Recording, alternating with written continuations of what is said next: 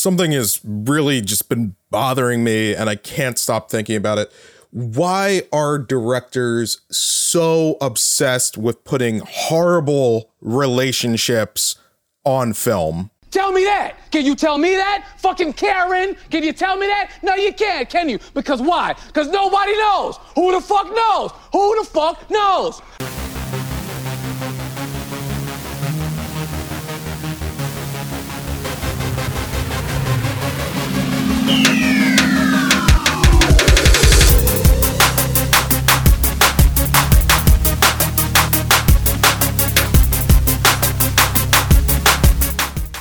Hey fam, welcome to a new episode of Stay Watching Mondays at the Movies. We are back. We're not actually going to the movies because there is still a pandemic.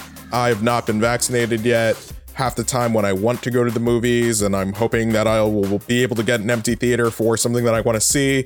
People have already bought tickets for that film, and I don't feel like dealing with all of that. So Luckily for us, there are a lot of films that are being released directly on Netflix or HBO Max or Hulu or any number of other services.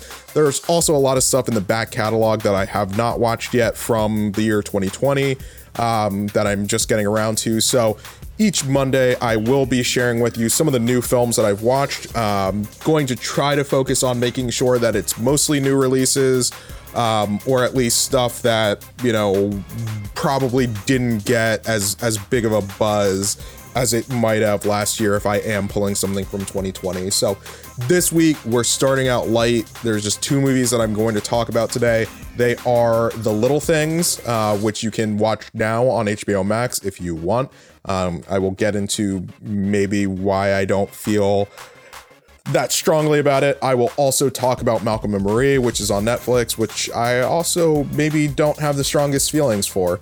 Um, I'm going to try to keep these conversations mostly spoiler free. There is one bit that I want to talk about with the little things that may require me to have like a little bit of a spoiler esque moment. I will I will let you know when that is coming up though. So Hang in there. I will be right back.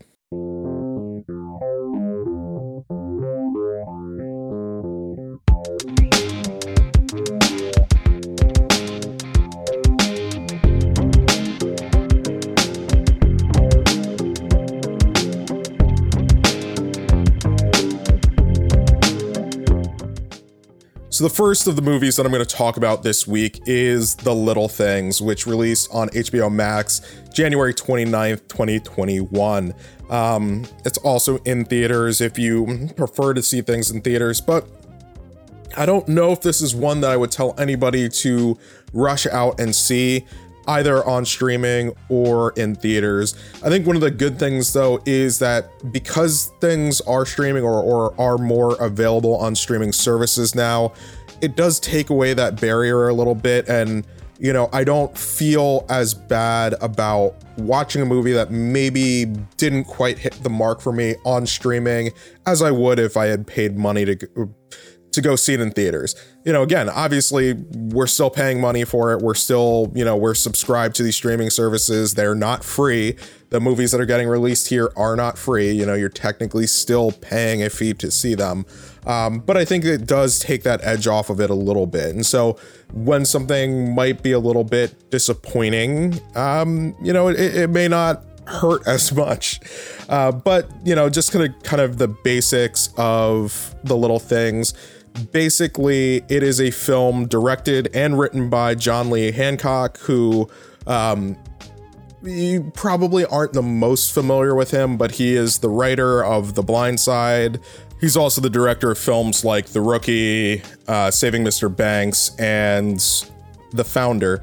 And the film stars Denzel Washington, Rami Malek, and uh, Jared Leto. So you know, right there, you know, if if the writer and the if the writer and the director, the writer director doesn't quite get you enthused about this film, you know, you're looking at three Academy Award winning actors who are in this film. And so that's that's enough to kind of catch your interest. And, you know, going into it, I was kind of like, uh, why haven't I heard more about this film because they do have those those kind of marquee actors attached to it, you know, you know, usually if Denzel is involved in something, you know, even if I haven't seen it, I've at least heard about it. I, I've heard what's going on with it and the little things like really was was flying kind of under the radar.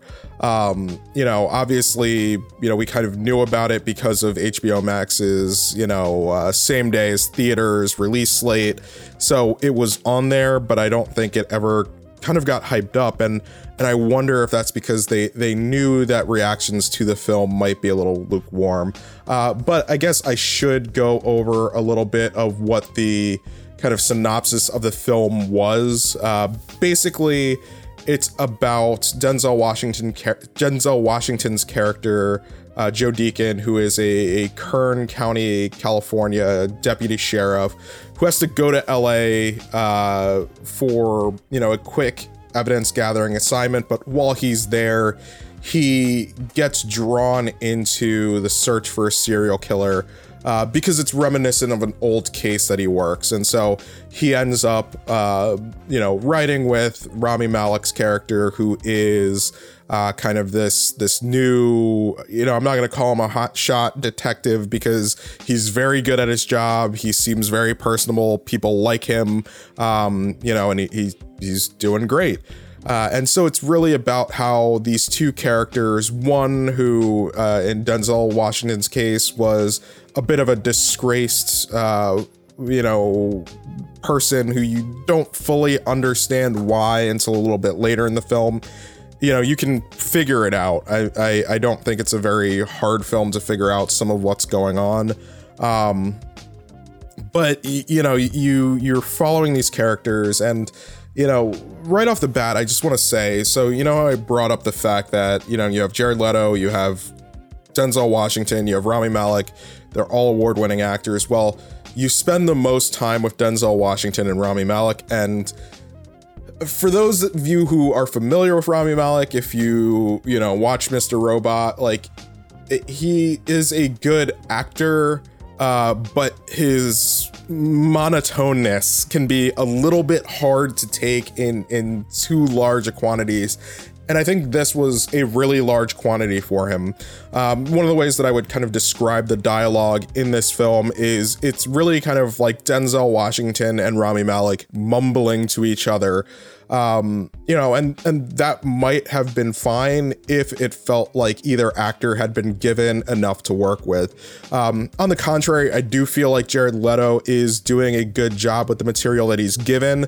Um, that said, you know, it, it's weird Jared Leto. I mean, it could have literally been any role of his. Um, you know, and it, and it it, I think that's the thing that keeps it from being that special for him. But of the three actors, I think he gives the most memorable performance. And and that's the thing because the story of this film isn't that memorable. Um, like I said, I don't really want to spoil anything, but I think part of the problem with this story is, in a sense, it focused on the wrong character. Um, I will I will say that. Like, yes, technically the the lead is kind of split between Denzel Washington and Rami Malek, um, but in a sense, I feel like there's too much emphasis placed on Denzel Washington's character um, to the disservice of Rami Malek's character. There is there's never quite the build that there needs to be either in the story um, because I will I will say this the story for the entire movie at least in my opinion and and again like this is all my opinion you might watch this and feel completely differently but of the few people that I have talked to about this film already a lot of them are kind of in the same place where it is a very flat film.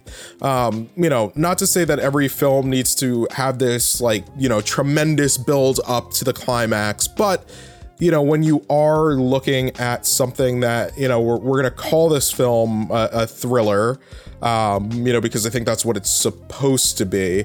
Um, you know, a crime drama thriller, you know, if you're looking at IMDb. Um, but it never quite feels that thrilling. Uh, the mystery that you are along for with the characters, you, you never feel I feel like the tension never quite gets there.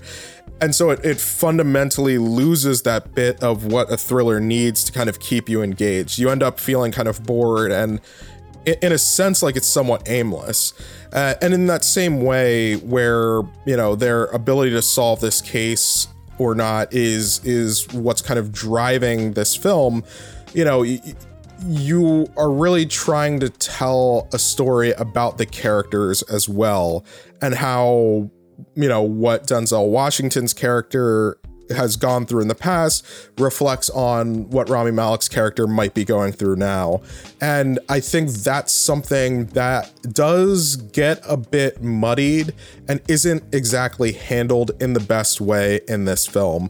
Um, you know, ultimately, you know, the way that I would say this is, you know, Rami Malek's character needed a specific build to a moment that you know is supposed to be this this this really, you know, and I guess this is this is kind of like the the spoilery talk. You know, again, I'm not going to tell you what happens, but there's a moment that it's building to, and you know, it never quite sticks the landing because we don't actually have enough time with that character. We don't get enough of kind of the beats of that character to make that moment feel as impactful as it actually is. And, you know, I, I think that's the problem with this movie. It, it, it loses its focus there's also this air of you know there's there's like a magical realism moment uh, involving Denzel Washington's character that you know it pops up, but then it doesn't feel relevant or necessary to the story being told, and so you're just kind of watching this film and you're like, why was this included? Because it it it it pops up in these really uh, you know disparate sections and it, and it, doesn't really have any real impact or bearing on the story. So I, I just feel like there's a lot that this film does that it doesn't need to do, and there's a lot that just kind of is unfulfilling. You know, this is this is the equivalent of you know you're you're ordering something off of a menu you know uh, say it's a it's a it's a really good looking burger for for those of you who eat burgers. Um you know it, it can be any type of burger you want if you're you know uh, doesn't matter. You you see this really good looking burger on the menu you order it it comes out everything about it you like you know you know, it has all the right ingredients for you. Um, you know, you're a little bit unsure of, of the chef that works the place, but the ingredients are great. And you look at the burger, it, it looks decent. You know, you're excited about it. You think it could be something great. You start eating the burger, and it's just fine. It's just a fine burger it doesn't make you feel great. It doesn't, you know, it doesn't make you feel bad. You don't f- regret eating it, but you also don't feel like it really added anything to your life. And that's what The Little Things is. It's a film that's just fine. And you know, I, you know, I, I know I've talked about it in the past, but it's like fine is is often worse than bad. Um, you know, and I and I think this is one of those scenarios where it, it is a it's a middle of the road film that is forgettable. You know, I'm not going to be thinking about this movie much longer than probably this week. Um, you know, after I record this podcast, it'll probably be gone from my mind.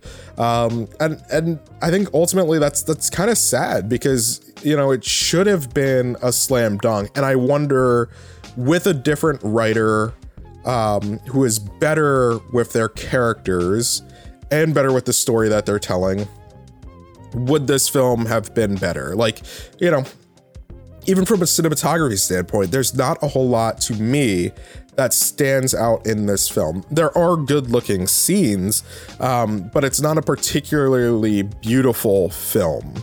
Um, you know, and so and so that's that's one of the things that I would say about it. You know, and again, I know everybody's going to come at it from a different perspective. Maybe you'll watch this film and you'll really like it.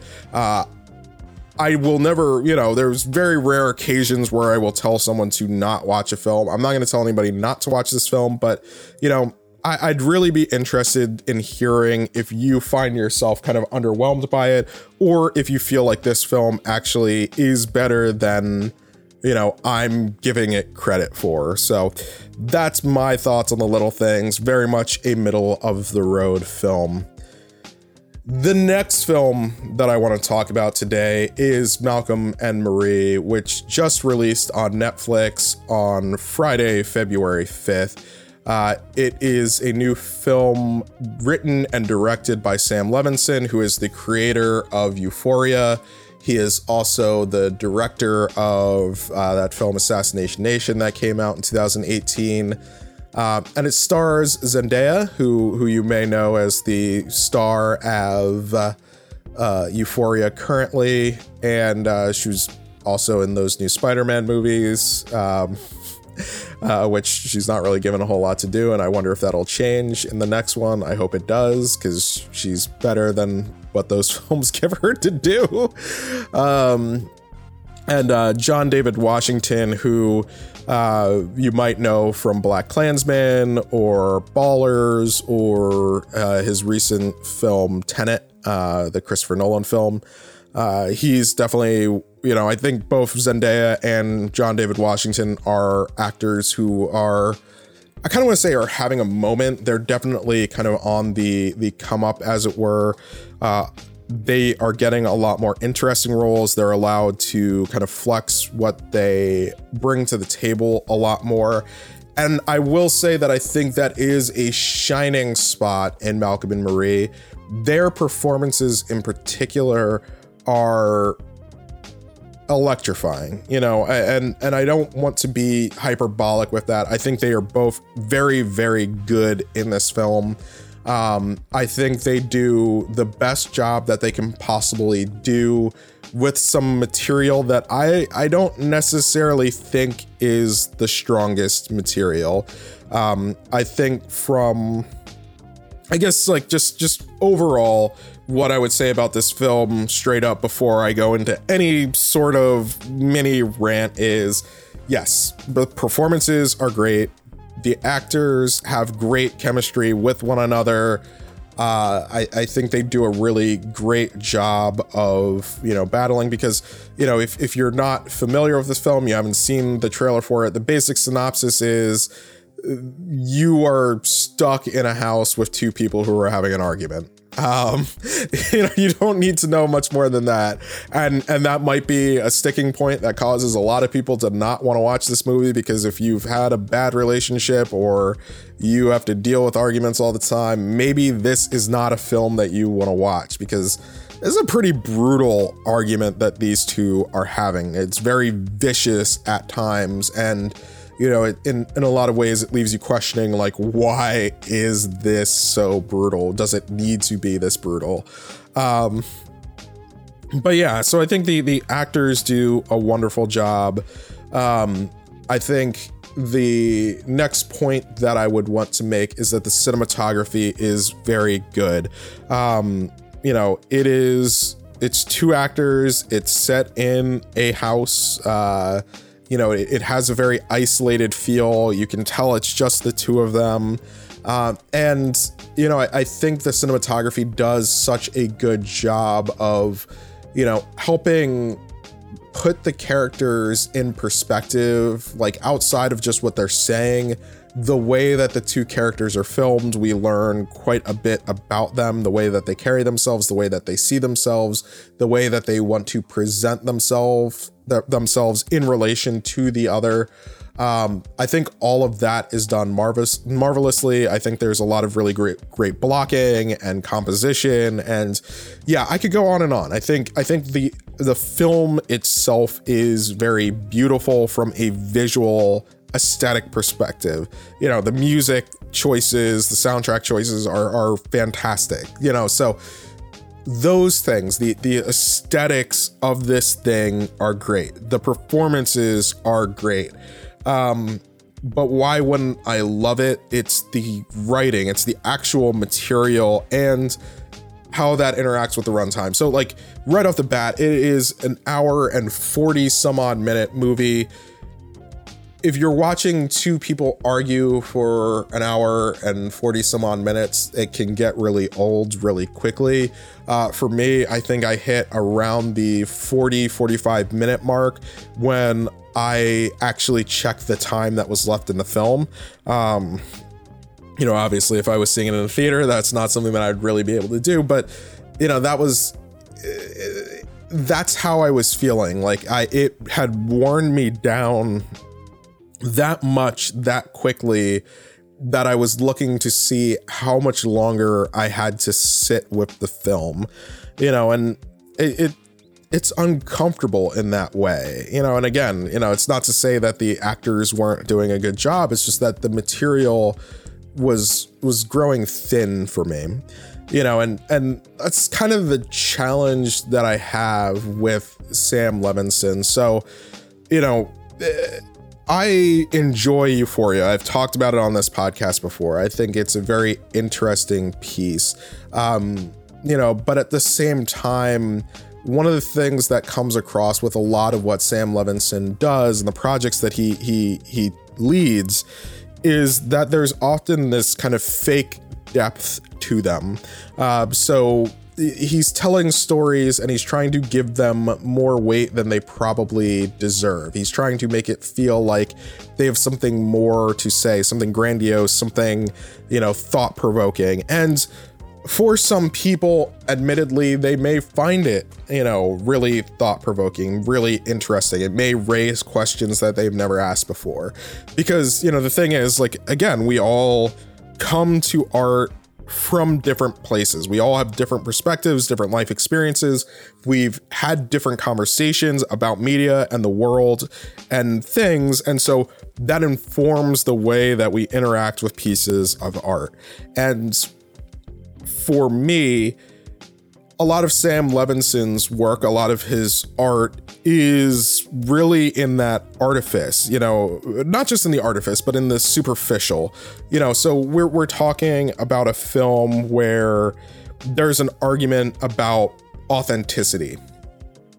And it's couched in this conversation that is kind of like the least authentic thing possible because of the way it's written. It's the words that are coming out of the characters' mouths don't feel real. And and you know and i don't want to leverage that critique as you know this is this is why this thing should be shot down. You know i know part of it is it's reminiscent of a stage play and you know dialogue is is written in a certain way for these things but you know there's a certain reality that gets lost in these kind of moments. And for something that feels like it is trying to, you know, put forth this kind of real intense argument, it somewhat falls apart when it's almost too eloquent.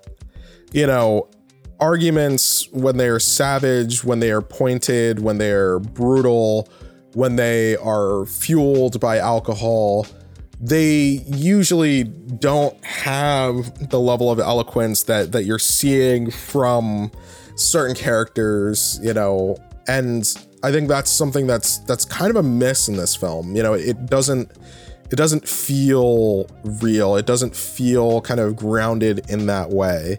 And the other thing too is it's just like some of the arguments that are being had um you know, and, and again, I know people are going to feel differently about this, but there's this this certain pretentiousness to some of what's being said, and and this certain, you know, kind of thumbing in the eye of you know, kind of critical discourse around art, and you know, I think the conversations that are alluded to in this and that are brought up in this film are important conversations, but I think the way that they are explored is incredibly short sighted. And I think part of the issue that I found myself having as a viewer, as a consumer of art, was that, you know, and, and, you know, I know this, this might sound a certain way to certain people, but when you have a, a white writer and director, you know, really using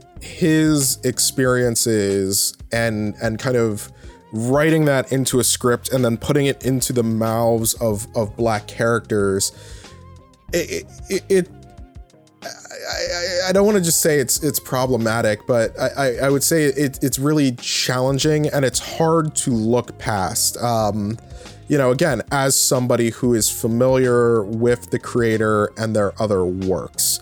Um, you know you're you're listening to someone complain about critiques in a film which are the same critiques that you know are you know kind of aimed at that specific creator and again for people who don't know this information all of this stuff might feel brand new and they might be able to kind of look past those aspects of it when they are watching the film. And they may they may feel that it does a really good job of exploring those topics but for me it, it, didn't quite get there you know and, and i think that's that's ultimately a challenge. Like there's I, I think there's a fundamental disconnect between who is making this film and the types of audience who's who are going to engage in this film. And and one of the things, and you know, and this isn't just to take shots at Sam Levinson, but you know, well before the film came out, I had kind of predicted what critical response the film was going to be.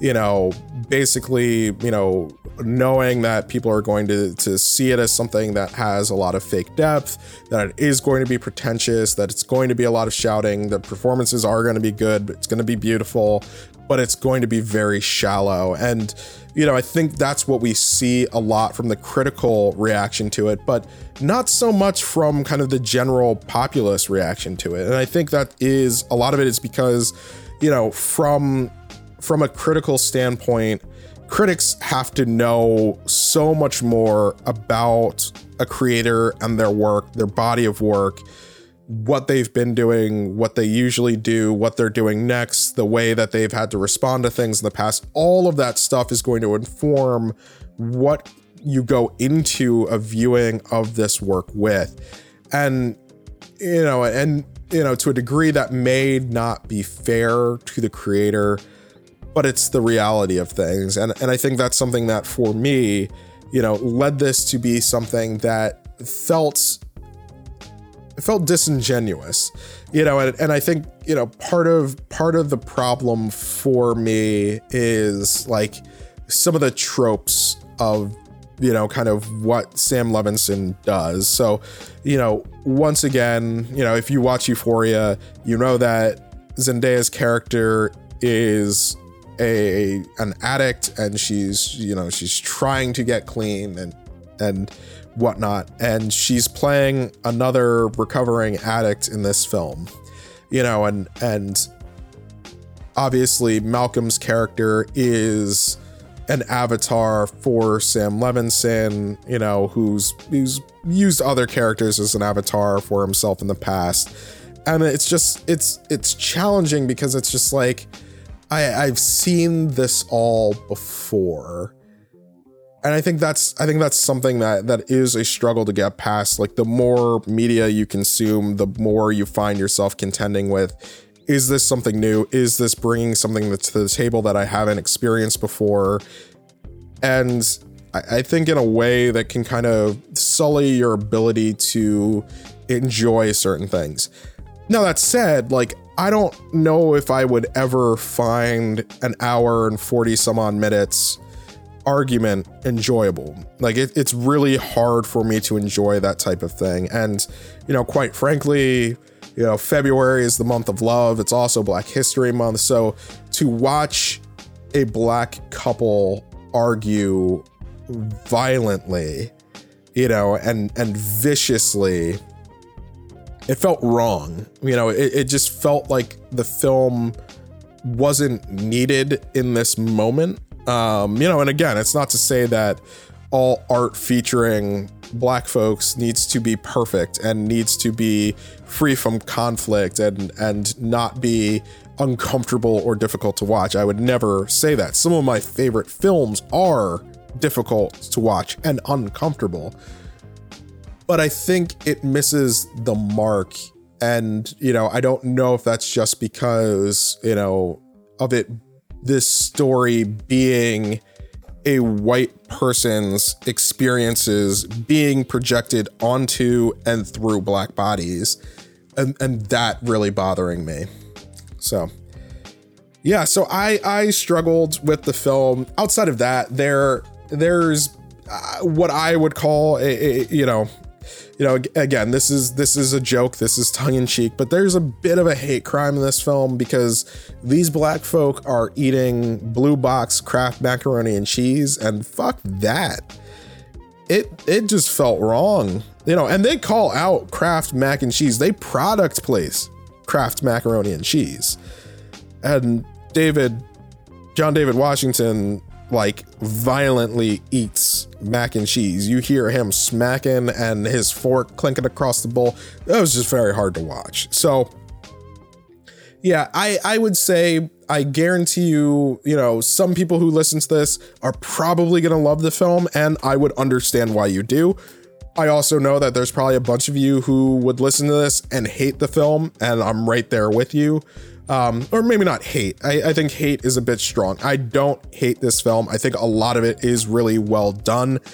I just wish it was stronger. It, it was written stronger and had better material. You know, I think the last thing that I would say is I would be really interested in seeing how, you know, maybe a black woman writer would have approached this material and the content of the argument and the way that the characters interact with and, and respond to one another. I, I'd really be interested in hearing and seeing, you know, what that version of this film could be. But hey, I, I'd really be interested in hearing what you have to say about it.